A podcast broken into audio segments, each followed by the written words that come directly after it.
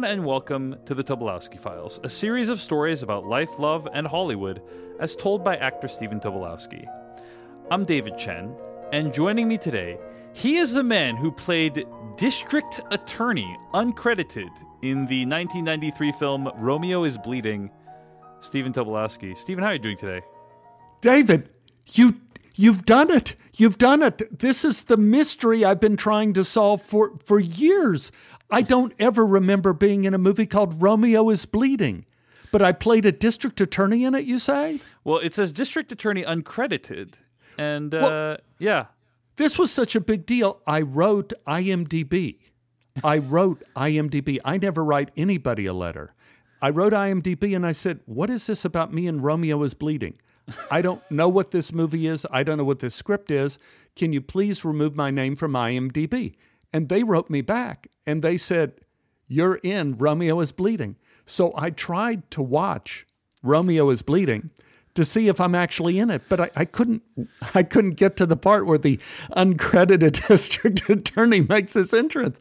So I'm going to have to get really drunk some night and watch Romeo is Bleeding all the way into the entrance of the uncredited district attorney, which you know has to come later in the film. Well, I was going to ask you. I've seen this thing happen sometimes where uh, somebody is an actor in a movie and they are uncredited, right? So, what are circumstances under which that has occurred? Like you're doing a favor for someone and you're showing up as a cameo, but like you're uncredited.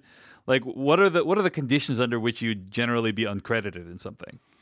I think that's the only one I could think of. Like they didn't want to pay you, or Right, or you right. were walking to your car, like you were eating in Hollywood, and walking to your car, and someone's shooting with Jet Li uh, on Hollywood Boulevard, and then they see you and they go like, "Oh, we'll make you a district attorney uncredited, but we don't want to pay you." I can't think of I can't think of any reason why other than that. But uh, I don't know, David. I don't know. Well, uh, Stephen, we are uh, speaking of being out and taking a walk. Uh, we Oh, are uh, recording our episodes in advance right now, uh, and so as we're recording this, it's in mid-May, 2020. Uh, it'll probably be released a few months after this, but uh, as as we're recording right now, the coronavirus pandemic is rocking the world. So we've spent most of our last few months indoors. Um, and I, I thought I'd check in with you to see kind of what are some of the day to day things you've been doing to uh, get by, to adjust. I'll tell you that one thing that's really helped me a lot is I live in Seattle. We're very fortunate. There's a lot of open space and, and uh, places where you can go outside and enjoy nature. So I've been taking a lot of walks, just going going on two or three walks a day, which is not never something I would have done beforehand. Um, what are some of the things you do? Well, I've been I've been walking with Anne as well. You know, we take a little walk with our masks on, and we try to avoid everyone. We even try to avoid dogs now that go down the street. We don't want to get coronavirus from the dogs. Uh, I clean the rabbit cage several times a day. I play the piano a lot. I write podcasts, and I guess over the last few months, I've noticed a change in how I spend my time generally. I've been buried, David, I've been buried under a ton of reading, not with research and not with scripts and not with works in progress from friends, because nowadays everything has literature attached. I first noticed this at a urinal a couple years ago at the Hollywood Bowl. There was a sign in front of each receptacle that said, and this is, of course, an approximation Welcome to the new world of waterless urinals. This single Falcon unit will save the city of Los Angeles 60,000 gallons of water over the next year. The combined conservation from other waterless units around the greater Los Angeles area will have an additional 170 tons of water annually. We are working hard to preserve the precious resources of our beautiful state and make a better future for us all. For more information on waterless urinal technology, call 213 555 7680. I didn't take the phone number down, but I wanted to. I wanted to, David. There's the mystery. During my childhood in Texas, there was very little intercourse between inanimate objects and myself. Usually it was just a single word men, women, enter, exit, coffee. Recently, I found a little booklet fastened to the button of my new pair of pants describing the factory where the pants were made. At a camping store, There was a poem tied to the tops of the water bottles extolling the simple beauty of sitting on a rock, taking a refreshing drink of water while watching the sun set over the great American desert. There were short novellas attached to bags of tangerines at the grocery store. Traffic signs in West Hollywood had incredibly detailed, and I mean like you need a lawyer present, detailed explanations of the conditions upon which you can and cannot park on which side of the street. I discovered the worst of the new literature of the 21st century when I opened a container of cat litter. Before I could pour, I had to remove not an ad, not a glossy one sheet, but an entire booklet on the history of the cat. With chapters. It included the history of cat litter, the development of this superior litter in a veterinarian's garage, the 10 secrets of cat health starting with superior litter, all written in a font so tiny you could use it to write the entire United States Constitution on the back of a pie pan. I was struck by several layers of amazement, not the least of which was that I read the cat litter book. Why? I didn't want to. I had better things to do with my time. I would have had better things to do with my time if I were in prison. And it's not just me. I saw people at the grocery store reading their sack of tangerines. At Starbucks, a man was reading the back of his bag of coffee beans. I'm sure the advertisers are patting themselves on the back for remaking the world in their image, but they failed in their primary mission.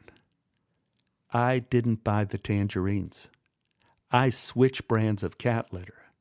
The new literature for the 21st century is compelling, but not for its intended purpose. I thought about what unified all of these unlikely writings on the wall. The literature was uninvited. It was presented at times and places no one cares to read. I mean, did the urinal company really expect anyone to take down the phone number and call about waterless restrooms? I doubt it. Did the pants manufacturers feel I would be better off if I knew where the sheep grazed before they were shorn and turned into pants? And yet I continued to read. In fact, I can't seem to put the stuff down. I stumbled across an explanation that may explain this phenomenon in a theory presented decades ago by psychotherapist Carl Jung. Finding literature in a cat litter container creates surprise. We ask, why would someone write a book and jam it in cat litter? It is a question that has no answer. When our minds ponder the imponderable, the result is a momentary blip, a vacuum. A primary impulse in the universe is to fill a vacuum. It is hard to accept, but who and what we are is shaped in a large part by the principle that nature abhors a vacuum. Aristotle proposed this theory at a time when there was very little science. Over the centuries, great scientists, from Newton to Einstein, have agreed in large part with Aristotle and have offered their own version that something will rush in to fill nothing. Our personalities, our goals, our worldview can be seen as a composite of when and where we encountered a vacuum and how we chose to fill it. In this way, we are the authors of our lives. I can see my early life shaped by any number of vacuums. My fear of the dark was a vacuum. I filled the absence of light with I, the monster. Jung might find it interesting that the first nightmare I remember having, I was trapped in my living room of our first house on Perryton. Holes appeared in the furniture and the walls and in the floor, and in each hole was a vacuum that sucked you down into a world of fire. In my nightmare, my father tried to rescue me, but his foot touched a hole and he was pulled beneath into fire and he was gone. I must have been three when I had this dream. I remember because I have a landmark. We moved to our new house on Water Valley near the woods by the creek around my fourth birthday. Jung might have suggested that the dream, featuring the dissolution of my home and the loss of my father, as being the story of the end of my infancy. Perhaps it was even prompted by my overhearing talk of the move? That created a vacuum. My response to this vacuum was the need to look beyond my family circle. So I reached out and discovered the woods. When I was six, I walked to school with my brother Paul almost every day. It seemed like the entire world was my vacuum. Everything around me was visible, but unknown. Girls, frogs, milkshakes, morning devotional, the Pledge of Allegiance, Jack and Janet, tip and mitten, tetherball, Miss Bayless's pencil collection. My new vacuum didn't fill me with fear. I found it exciting. I filled it with learning. I wanted to learn anything in my attempt to learn everything. Footnote In my list of first grade unknowns, I rushed past girls. Wow. I found them all mysterious. All of them. The girls at Jeff Davis were smarter than the boys, and I'm not blowing smoke. This was clear reading, writing, and arithmetic. But there was something else. There was something akin to magic at the sight of Kathy Hodges' petticoats, or Dana Clary's sly smile, or Linda Sargent's ponytail, or Carolyn Denson's laughing, dark eyed wildness as we spun until we fell down dizzy in my front yard. Girls created a vacuum in my soul that had no clear remedy, like Claire Richards' eyes that looked like they were laughing and crying at the same time. I felt helpless in her presence. I'm not sure why this new attraction was so overwhelming. I assume I fell into one of the vacuums of the unconscious mind that Jung talks about, one that comes at you from a distance, from before written history. Once you're pulled into one of those, I don't think you can ever get out. I encountered an unexpected vacuum in second grade. Our teacher, Miss Cooper, put me off reading through a series of tactics used by prosecutors at the Salem witch trials. She called me a liar in class, made me stand in the hallway. Well, yeah, okay, I guess the Salem witch trials were worse, but not when you're in second grade. Surprisingly, this vacuum turned into multiple blessings. Instead of reading, I spent my time hunting tarantulas. I got a new old bicycle for my brother and set out to see the far reaches of the world. I formed the Dangerous Animals Club with Billy Hart. My mother did not approve of my filling my vacuums with water moccasins. She insisted I look for something else to occupy my spare hours. So that vacuum collided with the vacuum created by Claire Richards' eyes. The result? I began taking piano lessons. The piano has become a huge vacuum in my life. I have enormous difficulty mastering anything from my first piano recital, Piccolo Pete, to my current wrestling opponent, Beethoven's Tempest Sonata. Initially, I thought the piano would make me more like Claire, except that I couldn't play. All I could do was practice for hours, irritating everyone in our home, especially my father when he came home from work. My determination to continue taking lessons led to something else completely unexpected a new kitty. Back in the 1950s, there was no such thing as the internet. However, there was a form of communication just as fast with an enormous reach. It was the baby cat alert, also known as puppies in the garage. In the age of Elvis, animals weren't fixed. All of them went outdoors whenever they wanted. Consequently, they spent most of their time having unprotected sex. Human owners had to deal with boxes of kittens and or puppies every 66 days. Within minutes of a birth, a phone call went out to various moms in the area. They spread the word like lighting of the bonfires in Lord of the Rings, as if to say, On this day, some cats were born. If you needed a cat, you called and got dibs. If you didn't, you joined the network and spread the word. We got our kitten through someone who knew my piano teacher, Miss Hamby. Miss Hamby told Mom. Mom had success weaning me away from snakes with the piano so she thought perhaps she could wean me away from the piano with something more family friendly, or at least something easier on the nerves that wouldn't interrupt Dad's TV time. On the way home from Miss Hamby's, Mom stopped at a woman's house. The woman led us into her garage. We tiptoed up to her cardboard box where we saw a sleeping mother cat with several kittens sucking the life out of her. It could have been one of the most beautiful sights I'd ever seen. One kitten was not nursing. It was trying to climb out of the box. it was so cute. That was all I needed. Cats have to do very little to impress. I said, That's the one, Mom. She said, All right, Steppy Doors. We picked up the kitten. The lady of the house breathed a sigh of relief that she had one less cat to drown in the river. On the ride home, the kitten climbed up my shirt. It seemed amazed at the size of my face. It gave a little meow. I said, I love you too. My mother looked over at me and smiled. Sweetheart, now you're going to have to come up with a name. Oh, I already know his name, I said. I was lying. I didn't know the cat's name. We often rely on certainty when we want to believe our decisions are part of destiny. Well, what's his name? Mom asked. I looked at the kitty's face. Tiger. I'm going to call him Tiger. This cat is strong like a tiger. Thus, Tiger was christened. We got Tiger home and let him loose. He ran and hid under Mom and Dad's bed. Mom told us to leave him alone until he got adjusted. I tried to let him adjust, but I couldn't. I didn't have the patience. I had to pet a cat. At commercial break from Mickey the Mud Turtle and Amanda Possum Show, I went to take a look. Tiger was gone. Over the next several days, Tiger moved room to room exploring his new world. Whenever he had to go to the potty, he ran to the back door and meowed. Mom let him out. He returned a few minutes later, tapping on the patio door with his paw.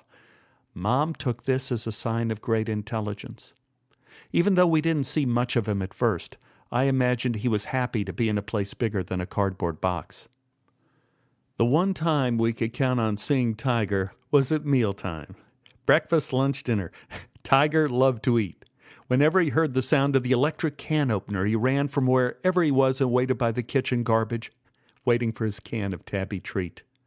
Over the next week or two, Tiger became less shy. He walked openly from room to room. He sat on our favorite chairs. He demanded in between meal snacks. And then he took over the house. It was a reign of terror. Tiger invented games like Let's Tear Up the Naugahyde Chair, or Let's Rip the Red Love Seat in the Den to Pieces. Dad did not like Tiger.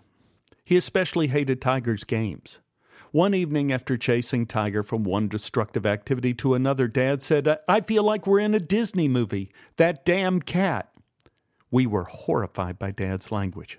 Mom intervened. Dave, that's not the name of the movie. It's that darn cat. Dad looked perplexed. Well, I thought it was that damn cat. We were horrified again. Dave, they would not use language like that for a children's picture. Well, if Tiger were in the movie, they would. I think Tiger sensed that he and my father had a special relationship. Tiger came up with a new game called Let's attack Dr. Dave's ankles. I don't think I'm speaking out of turn, but for us kids, it was our favorite Tiger game of all. We had a morning routine on school days. Mom woke us up for breakfast, and then we were allowed to stay in bed for a few minutes to finish our dream, as Mom used to say. Then we were treated to our version of radio theater. The curtain arose with the sounds of Mom walking back down the hallway from our bedrooms to the kitchen, followed by the clanking of pots and pans. We heard the sounds of breakfast going on the stove. This was Dad's cue to get out of bed and walk towards the coffee pot. Dad was unaware he was being stalked. The drama intensified as the sound of a stealthy cat feet ran up behind Dad and stopped. Blump, blump, blump, probably behind the rocker. Then ran blump, blump, blump, blump, stopped again behind a fake plant from Dad's office we kept in the corner of the den. Then came the final sprint. Brum, brum, brum, the leap, the strike, occasionally drawing blood. Dad would scream something to the effect, Ah, God damn it, God almighty, goddamn cat. Then we heard sounds of frantic cat feet blum, blum, blum, blum, blum, galloping to a place of safety, probably under my sister Barbie's bed. Curtain. It was hilarious. And this was not a one time occurrence, it happened often. We loved hearing Dad scream in the morning. Paul used to reenact the cat attack when we walked to school. He was better at imitating Dad than me. He would yell and hop on one leg and hold his ankle. He waved his arms in the air and pretended to chase Tiger. I always secretly hoped he would say damn, but he never did. Paul had too great a sense of propriety. After every attack, Dad threatened to send Tiger to the farm, wherever that was. He never followed through. This remains one of the great mysteries of my life. Dad has many virtues. Patience has never been one of them. The only possible reason, I think, for his enduring Tiger's continued assaults was his love for us. Either that, or he had very poor short term memory. Tiger had become like the hammer Dad always threatened to throw away whenever it smashed his thumb. Like the hammer, the cat was now part of the family, and the family had to stay together at all costs. Tiger continued to be full of surprises. One of the biggest surprises was when he had kittens. He was a she. And now he had to get the cardboard box and light the torches, alerting the world that on this day a cat was born. Four of them, actually. Ironically, Miss Hamby called up and asked for a kitten. It was the circle of life.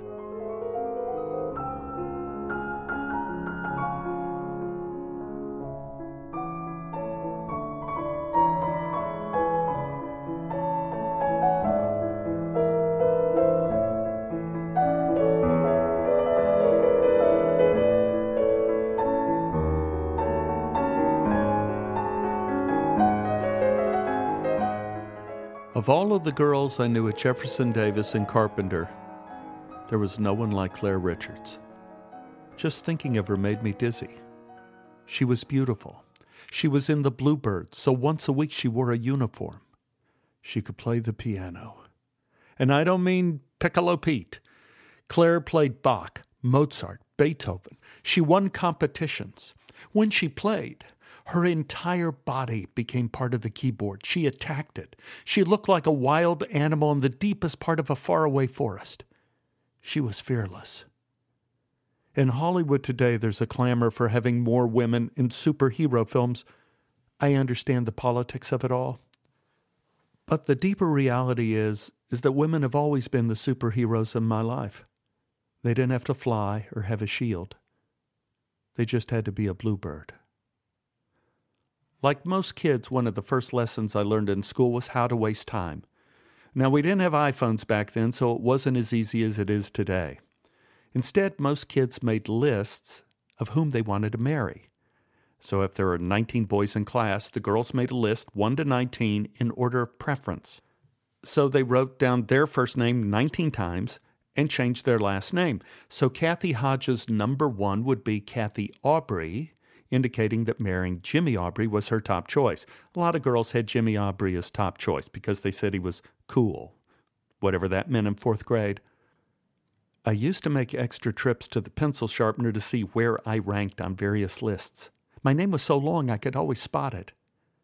I rarely cracked the top 10, but I was never last. That was usually reserved for the one or two boys who ate their boogers.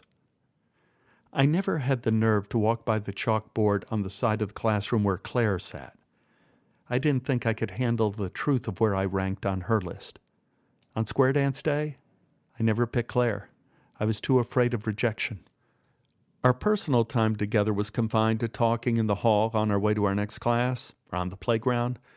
Claire told me about the books she was reading. She told me about her family vacations. The most dramatic moments in my unspoken romance with Claire was when she invited me to her birthday parties. In fourth grade, it was a horseback riding party. I got Big Gray, who never moved. Considering my future experiences on a horse, I should have considered myself lucky. In sixth grade, I'm guessing Claire was probably turning 12. This was the most special party of all.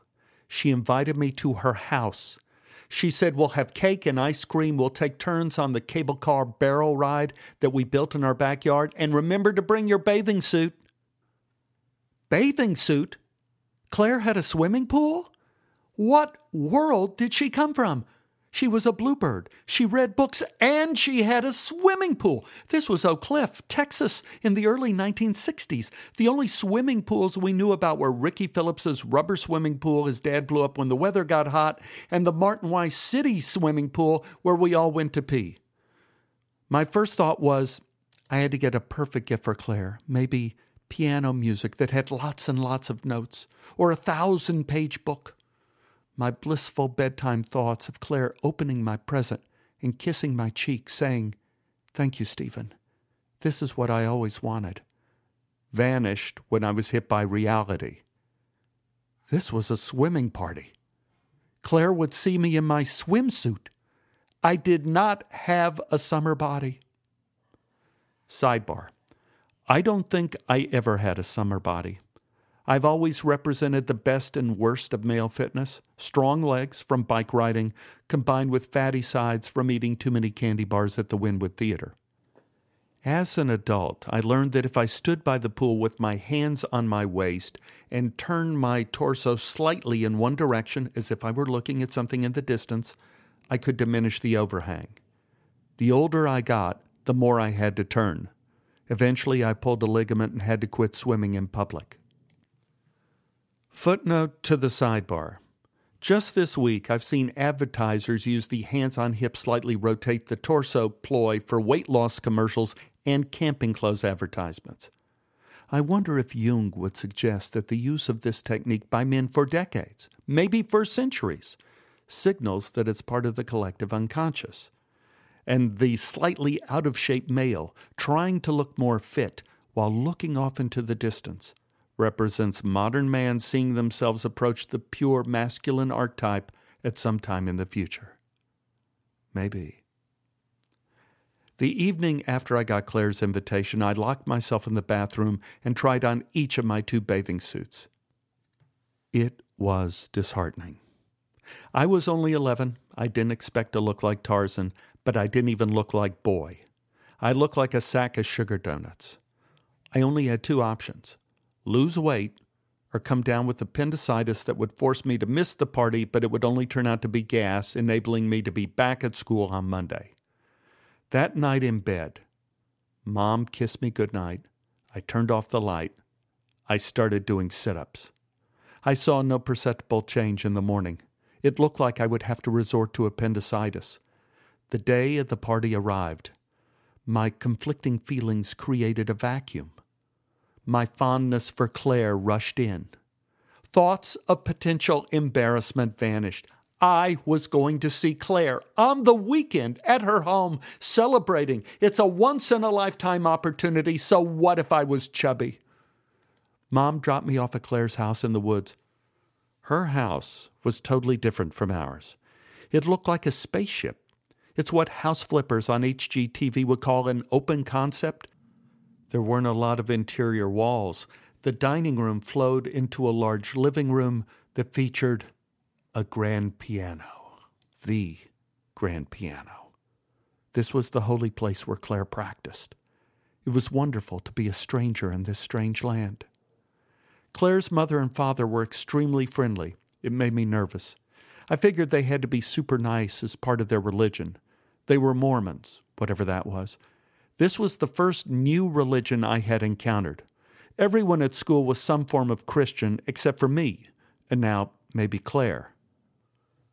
Religions always have rules that made less sense than the rules at the YMCA swimming pool. Some of the Christians at our school didn't dance, some didn't play music, some ate fish on Fridays. No one in Oak Cliff drank alcohol. Now, check that. No one bought alcohol. Oak Cliff was what they call a dry community. Someone once told me the closest beer was 22 miles away. The local officials made sure that if you lived in Oak Cliff, you had to drive and drink.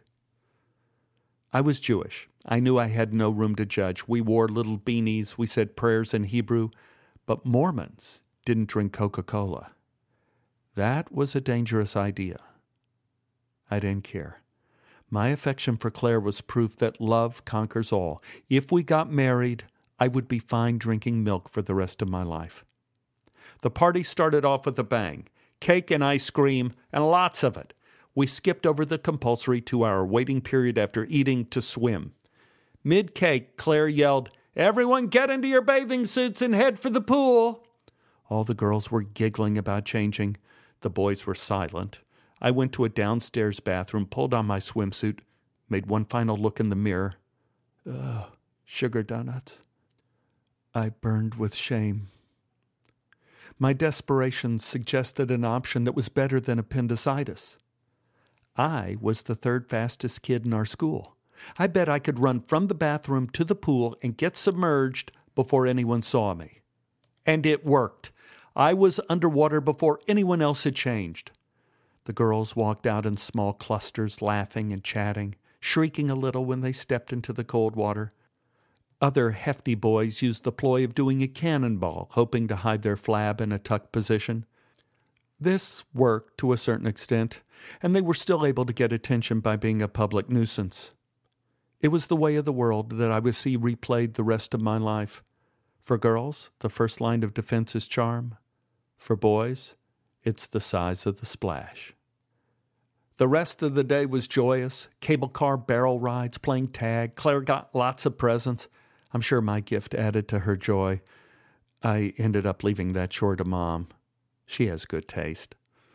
Monday at school, my anxiety returned. I wasn't sure if Claire thought less of me now that she knew I was husky. My feelings of dread were compounded by a rumor that I heard on the playground Claire already had a boyfriend. Some piano player in the Mormon church. This was trouble. You can't compete with God. Love is not just a matter of finding the key to someone's heart. Women have combination locks. You have to do the right things in the right order. I was only 11 going on 12. I felt I couldn't properly woo Claire without a car, a job, or having read the Book of Mormon. The result of my despair was surprising. I jumped into my piano lessons with more zeal. I thought someday I would be good enough to play for her. Claire continued to be with me in a more passionate way than ever, as an inspiration. Inspiration is a form of love where no one picks up the check. There are no promises, only devotion. And the only betrayal is to yourself.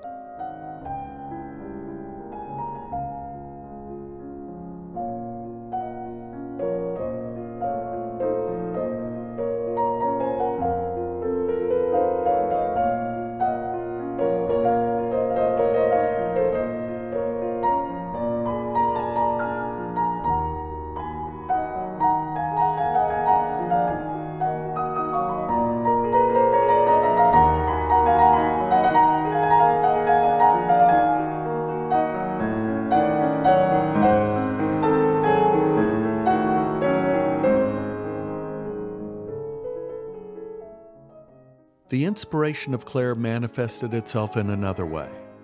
I felt the need to read again. In the back of my mind, I was thinking someday I could compare my list of the 100 greatest books with Claire's. I began with Superman. Doherty's drugstore had racks of comic books for source material Superman as a young boy, Superman as a baby, Superman with Supergirl, Superman in outer space. Despite all the variations, Superman appeared to be the simple story of a young man with seemingly limitless powers, but with a fatal flaw kryptonite. It was compelling. Superman taught me that no job was as good as it appeared. The only way you know bullets bounce off of your chest is if people are shooting at you. My friend and president of the Dangerous Animals Club, Billy Hart, urged me to read Batman. It was more cerebral. Batman didn't have superpowers, he just wanted to look like he did. In place of limitless strength and the ability to fly, Batman only had a lot of money, a fast car, and courage bordering on recklessness. He had to live or die by his wits. It was hard to put down.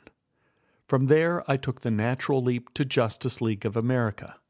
My expectations were it would be Superman times eight. But I was wrong. The tone of Justice League was completely different. It was shockingly optimistic. The story proposed that there was an order to the universe. Just as the threats to our lives grew without warning, the angels dedicated to our protection also grew. The author of Justice League proposed that evil was a question of motivation. The villains were driven by greed. Our heroes stood for freedom. Rock would always beat scissors. As I said, shockingly optimistic. Before long, I was reading almost daily at Doherty's. Frequency turned into habit, habit turned into ease, ease into a sense of empowerment, which led to a big change in my life. I decided to buy my first comic book. The Fantastic Four meets Doctor Doom cost 25 cents. I knew I had to buy Doctor Doom with my own money. I didn't have a full time job. 25 cents represented a week of making my bed. I hesitated. Billy Hart rooted me on. He walked with me up to the counter with Dr. Doom. Oh, you're going to love the Fantastic Four, Billy said. I want to hear who your favorite is. I bet you it'll be the thing. The thing? I asked. Yeah, said Billy. That's him on the cover. Gosh, is he a good guy? Yeah, I know he looks like a bad guy, but he's super strong. Cool. I like the idea that ugly people could be heroes. The thing was orange and appeared to have a terrible case of eczema. I put my money down. This was the first book I owned. I started to read my new Fantastic Four at the counter. Billy stopped me. Hey, you can't read that here. I can't? I asked. No, said Billy. That's a waste. You own this now. It's yours. You could take it home and read it. You could read it in bed in the backyard. You could read it down by the creek. You could read this anywhere, anytime you want. Fantastic Four meets Doctor Doom gave me new powers, but I quickly learned it also gave me new responsibilities. Ownership meant I had to exercise delayed gratification. That was impossible. I always got X's on my report card in self control. Part of growing up is redefining the impossible. I managed to wait until bedtime. That, that was a monumental task. I put on my PJs, I filled my bedtime glass of water, and began. I read Doctor Doom from beginning to end, and then I started all over again, hoping I would dream of more Fantastic Four adventures. I didn't. I slipped back into my usual dream of being stranded on a desert island with Claire. That was all right. Claire was better than Dr. Doom anyway. Schools promoted reading through something called Scholastic Book Day. In class, we were given catalogs of books available for purchase. Now, these weren't classics like No David Copperfield, not Wind in the Willows. Scholastic books provided paperbacks from their own stable of authors. Books like Princess Puppy, Truckful of Ducks, and Bad Kitty Takes the Test. But two books caught my interest. The first was Fire Hunter. The cover led me to believe this was the story of a caveman fighting a saber toothed tiger with a spear. That was hot. The second was a joke book called Rip Snorters and Rib Ticklers. I don't think I was the class clown, but I was the kid my teacher always punished for being the class clown. I needed better material.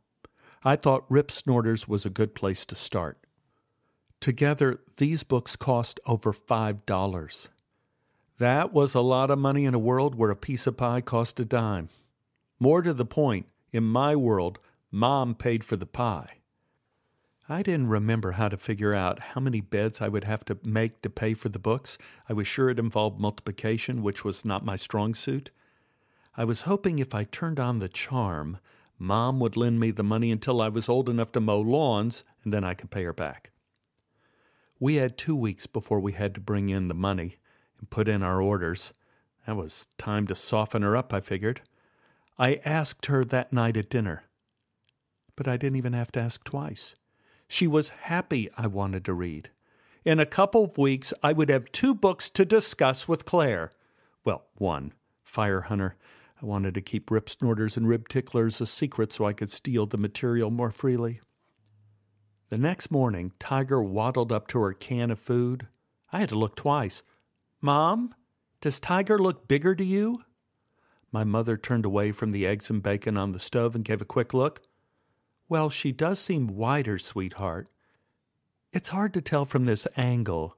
We probably should cut back on her food. I don't think she needs to eat three times a day and have snacks.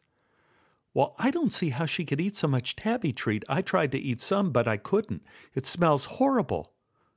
Mom stared at me. Sweetheart, don't eat the cat food. I didn't. Mom made a face. Don't even try to eat it. I don't think it's good for people. Mom, do you think Tiger's pregnant again? I asked. My mother thought back to recent events it could be Steppy Doors. She spends a lot of time outdoors with Texas and Vincent. Vincent was in our garage meowing just a couple of weeks ago. What does that mean? I asked. That he's up to no good, probably. I went to the World Book and looked up cat. It seems like the length of time it takes to make a baby cat is very short, around 60 days. I shouted with joy, Great! Tiger is pregnant again, more kittens! I ran down the street and told Alice Nell Allen the news. She asked that when the time came if she could be there and watch. She said she had never seen anything being born. I told her I would give her a call. The call went out one rainy weekend morning. Tiger started making low, long growls that sounded like when I was playing Mom's opera recording at 16 RPMs. Mom looked at Tiger pacing around the kitchen in distress. Dave, it's time. Dad came out of the bedroom in his pajama bottoms. Mom gently held Tiger's front half while Dad got on his hands and knees and lifted her tail. Yeah, she's starting to dilate, he murmured. I knew something special was happening. It was the first time I ever saw Mom and Dad crawling on the floor. I'm going to call Alice, I said. Dad grunted as his bones cracked as he stood up. Better get the cat out of here. Mom rushed into the laundry room and pulled out a cut off bottom half of a cardboard box she had prepared. She backed the cars out into the driveway, pulled down the garage door. Mom placed the box in the center of the garage and put an old bathroom towel inside to make it cozy. Then, at great personal peril, she lifted Tiger and placed her in the box. Tiger was in the box moaning when Alice Nell arrived. Alice was so excited. Did I miss anything? she asked. Not yet. Tiger's just growling. Alice stood on one side of the garage. I stood on the other. Tiger yelped and jumped out of the box.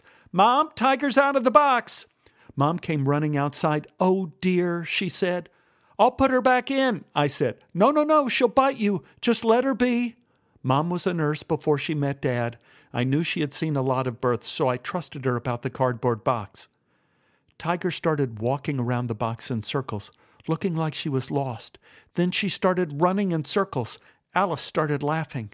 Part of a kitten started coming out of Tiger's back end. Tiger screamed and ran faster and faster, and the kitten flew out and rolled across the garage floor. Tiger shrieked, and then a second kitten was slung across the garage. Then a third was flung over by the bicycles, and a fourth flew under the lawnmower. Alice was jumping up and down and clapping, and then came a ton of something that wasn't a kitten. It was wet, it was bloody. Tiger stopped running and went over and started eating the bloody mess. Oh, that must be the afterbirth, Mom said. I was horrified. After Tiger ate the bloody mess, she began to meow softly, looking for her kittens. And she found each one, grabbed it by the neck, carried it to the box, and dropped it on the towel. She even found the one that was under the lawnmower. Then Tiger climbed into the box and collapsed. I was still horrified. Alice walked over quietly and looked at Tiger and the kittens in the box. Alice whispered, Is she dead? No, Mom said. She's just exhausted. That took a lot of work. See? She's such a good mother. How did she know how to sling those kittens? I asked. God taught her, Mom said. Let's go inside and leave her some peace and quiet. It was hard not to be in the garage but fortunately I had learned about delayed gratification. Alice and I waited for a few minutes before tiptoeing out to check on her. It was so cute. All the kittens were lined up along Tiger's belly, drinking while they were sleeping. I told Mom I wished I could drink while I was sleeping. Mom said, The kittens aren't sleeping, sweetheart. They're blind. All kitties are born with their eyes closed for a few days. Mom, why did Tiger eat that bloody mess? Darling, that's the afterbirth. My mother told me animals eat that so they have the energy to make milk. I found all of this information horrifying. I wasn't sure what God was thinking about when He made the world, but I was glad He worked out all of the details.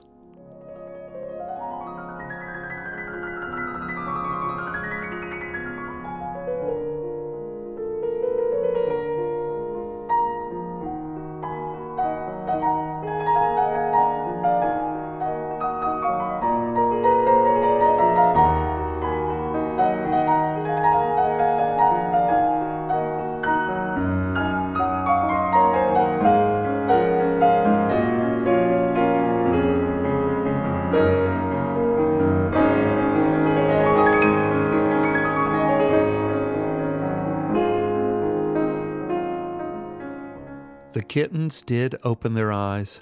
It was fun to watch them see the world for the first time, stumble around, and then go back to Tiger for a drink. It was easier to name them after they could see. Their eyes carried their personality. We came up with Osgood, Baldy, Lucifer, and TJ.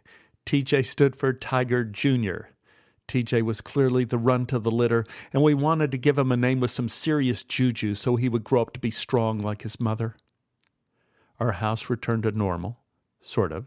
The kitties stayed in the box in the garage until they were old enough to learn that the world was their toilet.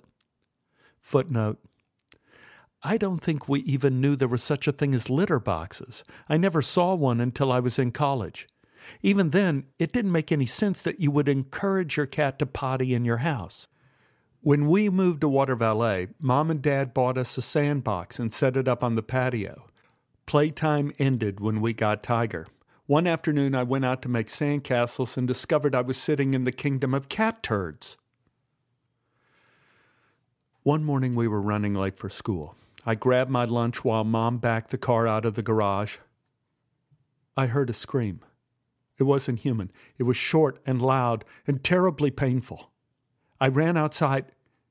TJ was crushed under Mom's front tire. Mom stopped the car and got out to see what happened. It was clear TJ was dead. He was under the front tire, his body was broken, his head was twisted, he was staring into nothing. My mother started screaming like I had never heard in my life. Oh God, oh no, no, no, I'm sorry, I'm so sorry I killed him. I held my mother, but she broke away from me. She bent down to look at poor TJ and fell on her knees in tears. I was crying too, but now I felt like I couldn't. I had to help Mom. I lifted her up and held her. You didn't know. You couldn't see him. Everyone else was in the box. You didn't know. Mom was crying so hard she couldn't breathe. Please, please, please forgive me. I'm so sorry. Move the car forward, Mom. Move the car forward and I'll get TJ. I'll bury him. Just move the car forward. I helped Mom back into the car, but she couldn't drive. She bowed her head against the steering wheel, sobbing. It's all right, Mom. Just move the car forward, just a few inches. I'll get him. She did. I retrieved the kitty. His mouth was open, his eyes were wide open, still staring. I got the shovel took him to the side of the house and dug a hole and put him in, covered him up, and said, Please, God, take care of TJ. We didn't mean to hurt him. And then I fell over in the grass crying. I stopped myself and returned the shovel. Mom was still in the car. Mom, I'll get my lunch and we'll go to school. Mom nodded, lost in grief. Now we were really going to be late for school. In the short ride, Mom kept begging for forgiveness. I kept telling her everything would be all right, as if I had the power. I got out of the car in a state of shock. I stopped crying. I was at school now. I was a boy. Boys don't cry. My mind burned with the image of TJ, holding him in my hands at his funeral, and my last prayer, and my mother's grief. I barely beat the tardy bell as I sat down in homeroom. The morning announcements came over the PA. I didn't hear a thing. Class began. Our teacher walked in front of her desk. I hope you all didn't forget that today is Scholastic Book Day. Pass your money and your order forms to the front. Her words tore a hole through my heart. In all of the horror of the morning, I had completely forgotten. Whatever held me together disintegrated. Hot tears fell down my face. I struggled not to make a sound. I pulled out a Kleenex and pretended I had to sneeze, and in the process, I wiped my face. I lowered my Kleenex, and there was Claire Richards. She looked into my eyes and whispered, Stephen, are you all right? I was afraid to speak. I just shook my head. Claire drew closer. What's wrong? Thoughts of the morning and my mother and TJ flooded through me. I whispered, Nothing. Forgot my money. Claire handed me her order form. Check the books you want, she said. My hand was shaking as I checked Fire Hunter and Rip Snorters and Rib Ticklers. I don't have any money, I said as I gave the form back to Claire. It's all right. Claire put her hand on my shoulder. It's all right. Our teacher called out, Are there any more orders? Claire raised her hand. Yes, ma'am. Mine is here. She gave the teacher the order, form, and money for my two books. Claire never needed a golden lasso of truth. Her weapon was kindness, and in my eyes, nothing could withstand her power. I don't remember if I paid her back for my two books. I suspect my debt got lost in the turmoil of that day. But Claire didn't hold it against me. I know she didn't. Several days later, after the tears, after the kittens were released into the house to destroy the remainder of our furniture, after I read Fire Hunter, I was in class walking back to my desk. I glanced at Claire as I passed. She was writing something. It wasn't homework. Oh, God. She was working on her list of the order of boys in class she would marry. I tried to look away, but I couldn't. My heart was beating hard in horrible anticipation. And there it was. Unmistakable. Claire Tobolowsky. I had made it to number two. Number one was Claire Aubrey. Yeah, I could live with that. Jimmy Aubrey was cool. Postscript. Not long ago, Anne decided to open a box of odds and ends that was shipped from Dallas in the wake of my mother's death and my father moving into assisted living. She laughed and said, Well, at least we don't need to keep this. Stuck inside my high school graduation present of the complete works of Shakespeare was the ancient copy of Rib Snorters and Rib Ticklers. I gasped, Oh, no, and no! This has to stay, always, forever! You're kidding. No, no, not at all. This is special. This book is not a book, it's a photograph. It's a picture of a day of absolute heartbreak and absolute love. Anne sighed. Where do I file it? I thumbed through the faded pages of corny jokes and cartoons and a section of the library dedicated to new literature for the 21st century. Whenever I see this, I'll remember I still have a debt to pay. Here's a wishing well. Here's a penny for any thought makes you smile. Every diamond dream, everything